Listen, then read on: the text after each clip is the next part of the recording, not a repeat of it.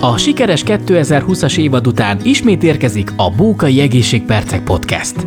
Folytatjuk edukációs sorozatunkat, az izgalmas beszélgetéseket, az egyes számú Bókai Gyermekklinikán dolgozó, a hazai gyermekgyógyászat jeles orvosaival, ápolóival és szakembereivel. Keressen bennünket a közösségi oldalakon!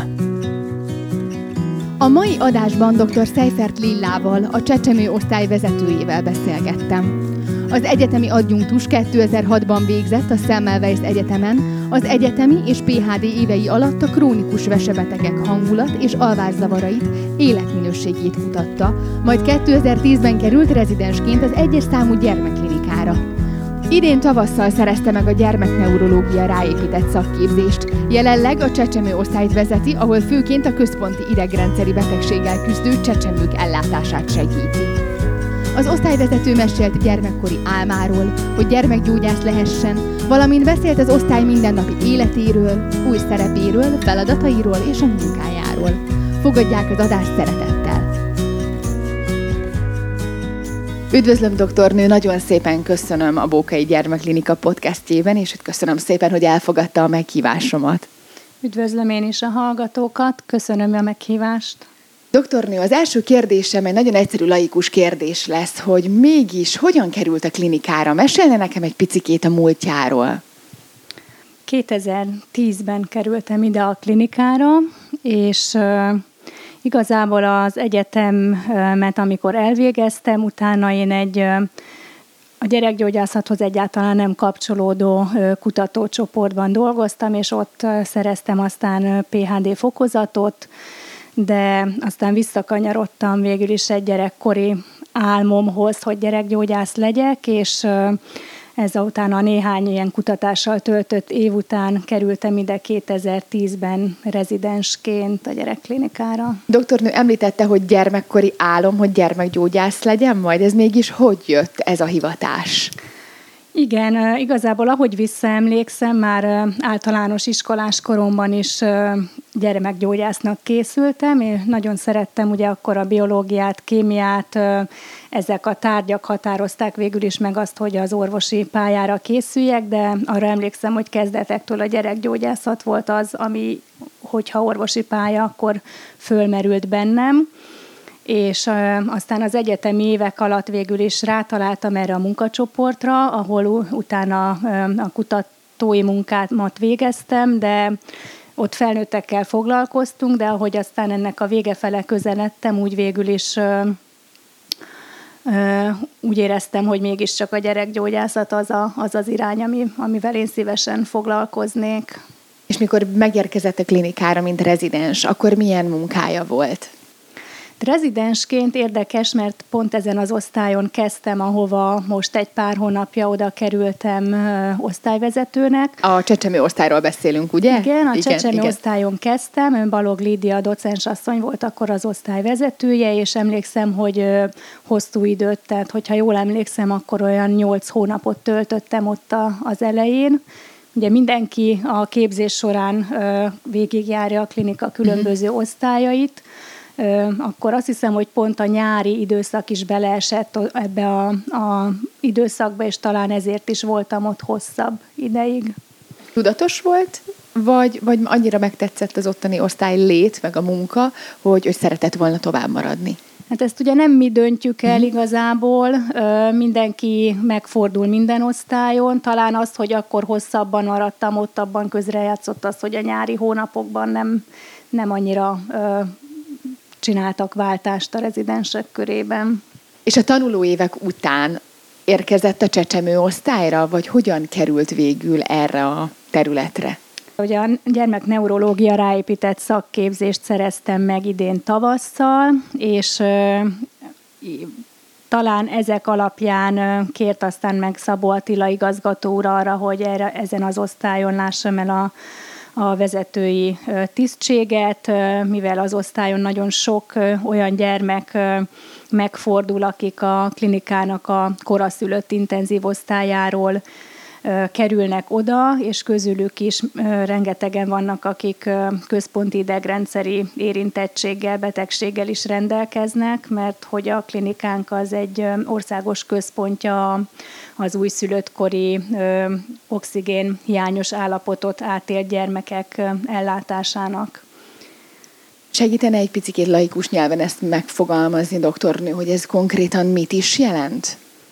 Ugye az oxigén hiánynak annak számos oka lehet, ez nem egy konkrét betegség, de hogy az újszülött korban ugye esendőbbek a gyerekek arra, hogy az, az agynak, az központi idegrendszernek milyen az oxigén ellátottsága, és hogyha szülés körüli órákban él át egy gyermek valamilyen mértékű oxigénhiányt, aminek különböző okai lehetnek, tehát vannak olyan okok, amik már akár méhen belül elkezdődnek, de a születés körüli akár komplikációk, vagy akár egy elhúzódóbb, nehezebb szülés is vezethet ilyen állapothoz, és ezeknek a gyerekeknek nagyon fontos, hogy gyorsan néhány órán belül egy olyan országos centrumba kerüljenek, ahol erre egy megfelelő kezelést kaphatnak. Viszont tudjuk, hogy ez, ezeket gyermekek aztán hosszabb távon is egy szorosabb utánkövetést igényelnek. És végül is a, itt a csecsemő osztályon sok olyan gyereket látunk el, akik itt a mi PIC osztályunkon megkapják ezt a hűtéses kezelést, és utána, amíg még nem hazadhatók, addig segítünk az ő táplálásuk felépítésében, az egyéb olyan kiegészítő vizsgálatok elvégzésében. Doktornő, gondolom azért nagyon sok szülővel találkozik ugye minden nap, ugye egy-egy ilyen helyzetben, krízisben, trauma, traumákat élnek át a szülő szülők, hogy mégis mit tanácsol ilyenkor nekik, hogyan tudják az önök munkáját segíteni? Hát igen, hogy mindenkinek nyilván ez egy óriási megterhelés a szülőknek is, amikor ugye várnak hosszú heteken át, egy, várják egy kisbaba érkezését, és aztán a szülés körül valami történik, és nincs a, tehát nem tudják gondtalanul rögtön hazavinni a születés után a kisbabát. Tehát ez mindenképpen jellemző, hogy a, az édesanyák, édesapák ilyenkor ö, lelkileg egy más állapotban vannak, sok türelmet igényül, igényel a velük való kommunikáció, és nyilván már a, a kezdetek kezdetén felmerül ilyenkor a szülőkben, hogy vajon mi lesz hosszabb távon, vajon mi, mik lesznek azok a, a lépcsők, amiket képes lesz elérni az ő kisgyerekük egy ilyen ilyen kezdeti nehézség után, és igazából talán ami segítség lehet nekünk orvosoknak, az az, hogy merjenek mindig bátran kérdezni, hogy gyűjtsék össze azokat a kérdéseket, amik őket foglalkoztatják, és hogy nem baj, hogy kétszer, háromszor, ötször, tízszer megkérdezik ugy, ugyanaz, de hogyha őket ez foglalkoztatja, és kérdéseket vet fel bennük akármi, akkor merjenek erről kérdezni.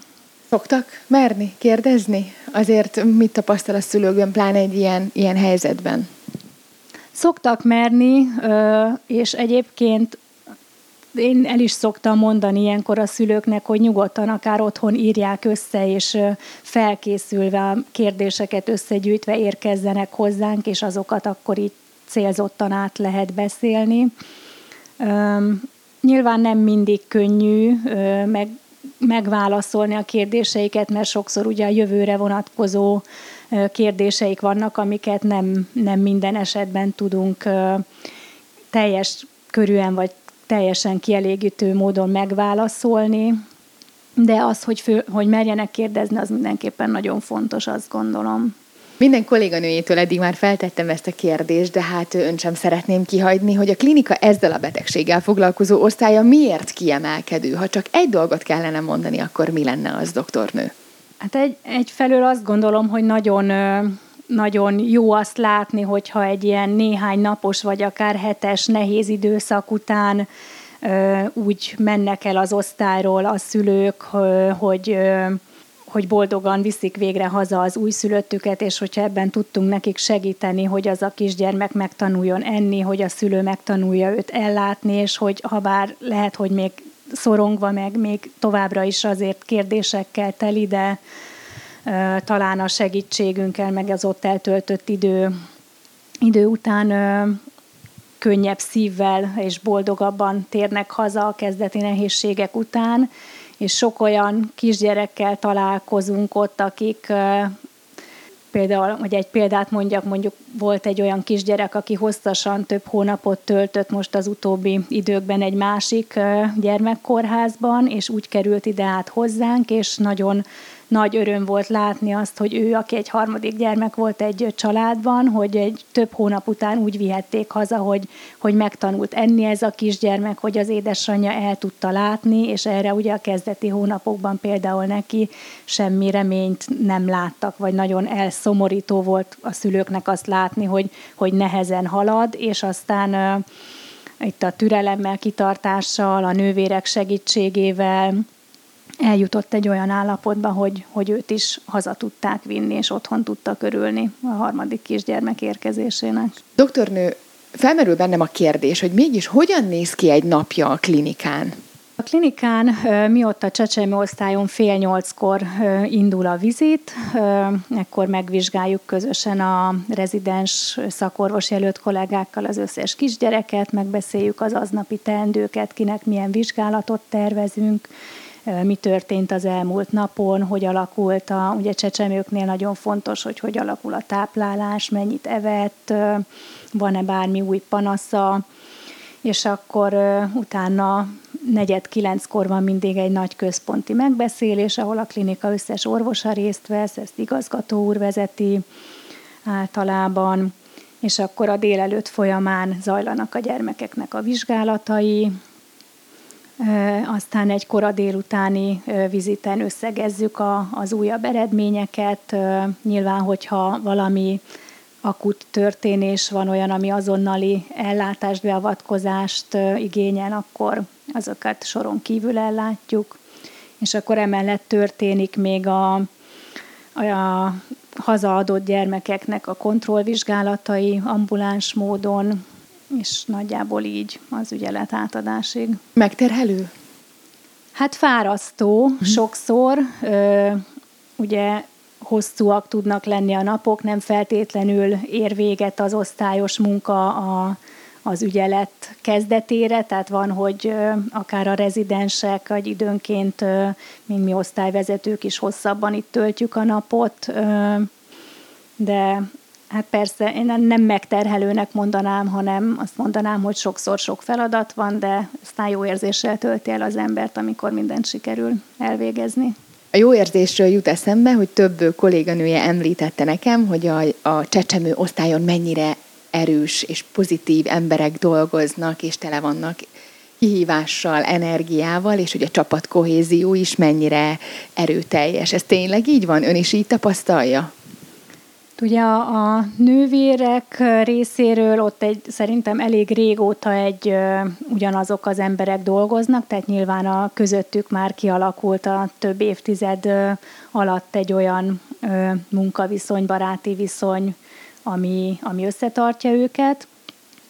Ugye orvosi szinten hát én nem vagyok ott olyan régóta, tehát ugye most idén április eleje óta vagyok végül is ott így állandó jelleggel, de alapvetően szerintem egy jó, jó hangulatú osztály, ugye két részből tevődik össze, Kincs Judit doktornő vezeti az osztálynak a másik részét, ő már néhány éve ott van, és akkor így áll össze ott a csapat. Mi a jövő, mi a vízió, doktornőn? Hogy látja az osztály kialakulását és a terveit? Ugye az osztály életében várhatóak a közeljövőben mm, változások a téren, hogy fizikailag a klinikán belül az osztály egy része máshova fog kerülni. Ennek végül is az, a, a, az volt a kiinduló pontja, hogy hogy a csecsemő osztály egy része, tehát főleg az a rész, ahol újszülötteket vagy a piccosztályról kikerülő betegeket látjuk el, az a rész közelebb kerüljön a, a, tehát bekerüljön a főépületbe, ahol az egyéb diagnosztikus lehetőségek is közelebb vannak fizikailag. Tehát értem ez alatt a radiológiát, ultrahang, röntgen, EKG szívultrahang, illetve hogyha valami gyors segítségre van szükség, akkor is nyilván jobb, hogyha, hogyha itt vagyunk benne ebben a nagy épületben. Eddig egy kis pavilon épületben működött az utóbbi 10, 10 plusz uh-huh. pár évben ez a csecsemőosztály. Uh, illetve talán még ez annyiban segítség lehet, hogy a belgyógyászati hepatológiai osztály szomszédságába fogunk költözni, és az osztálynak egy másik nagy profilja az a májbeteg csecsemőknek a kivizsgálása, ellátása, és ezáltal ott a hepatológiai szaksegítség az térben is közelebb lesz, és talán még szorosabb lesz velük az együttműködés. Doktornő említette, hogy április eleje óta van jelen az osztály életében. Hogy hogyan érzi most magát, mit tapasztal, milyen érzésbe járni a klinikára? Ugye ez egy számomra végül is ez egy nagyon új szerepkör. Egyrészt azért, mert hogy egy osztálynak az életét kell irányítgatnom, meg a betegeknek a kivizsgálását, ellátását koordinálnom kell. Tehát ez mindenképpen egy új szerep és új dolog olyan szempontból is végül is, hogy az utóbbi években azért én döntően a neurológiával foglalkoztam, meg abban próbáltam elmélyülni, úgyhogy sok újdonságot tartogatnak nekem most ezek a, az utóbbi hónapok, meg az előttem álló hónapok, évek is. Ilyen szempontból biztos, hogy nekem most ez egy új helyzet, és nyilván ebből kifolyólag időnként azért tehát szorongással is tölt el, hogy ezt, ezt hogy tudom ö, ö, jól csinálni, de mindenképpen pozitívumnak gondolom azt, hogy akikkel eddig ott beosztott orvosként, rezidensekkel, szakorvos jelöltekkel dolgozom, ott abszolút közöttük hát, nagy a munkabírásuk, szívesen dolgoznak, jó, jó a csapatmunka, jól, jól össze lehet velük dolgozni, és hogy igazából ahogy látom, főleg a fiatalabb korosztályok próbálnak azért a klinikán kívül is kapcsolatot teremteni egymással, szabadidős programokat szervezni, legutóbb az ügyeleti csapattal, akik együtt ügyeltünk át egy éjszakát, egy közös reggelire mentünk, hogy egy kicsit a klinikai léten kívül is sikerüljön találkozni, megbeszélgetni, és egymásnak a, nem csak a szakmai életéről, hanem egy kicsit a, az érdeklődési köréről, a baráti ö, társaságáról, a szabadidős dolgairól is így próbáljunk valamit megtudni. Köszönöm szépen, hogy elfogadta a meghívásomat, és hogy eljött hozzám, és megosztotta ezeket az értékes gondolatokat, és további sok sikert kívánok önnek, doktornő. Köszönöm szépen, hogy részt vehettem. Én is. Nagyon szépen köszönjük, hogy meghallgatták az adásunkat. A többi epizódot megtalálják a www.bókaigyermeklinika.hu per podcast oldalán, illetve iratkozzanak fel a Bókai Alapítvány podcast csatornájára. Bókai ambasszadorként kifejezett célom, hogy a kommunikációs csatornáimat felhasználva minél nagyobb támogatást szerezzek a Bókai Gyermekklinikán gyógyuló gyermekek számára. Gyűjtésemmel szeretném segíteni az Európában egyedülálló Bókai Arcrekonstrukciós Centrum létrejöttét. Csatlakozzon ön is a kampányomhoz, segítsünk együtt. Egy kicsit a kicsiknek. Bővebb részletekkel kapcsolatban a Bókai Gyermekklinika Alapítvány weboldalán tájékozódhatnak. A podcast a Magyar Nemzeti Bank támogatásával valósult meg.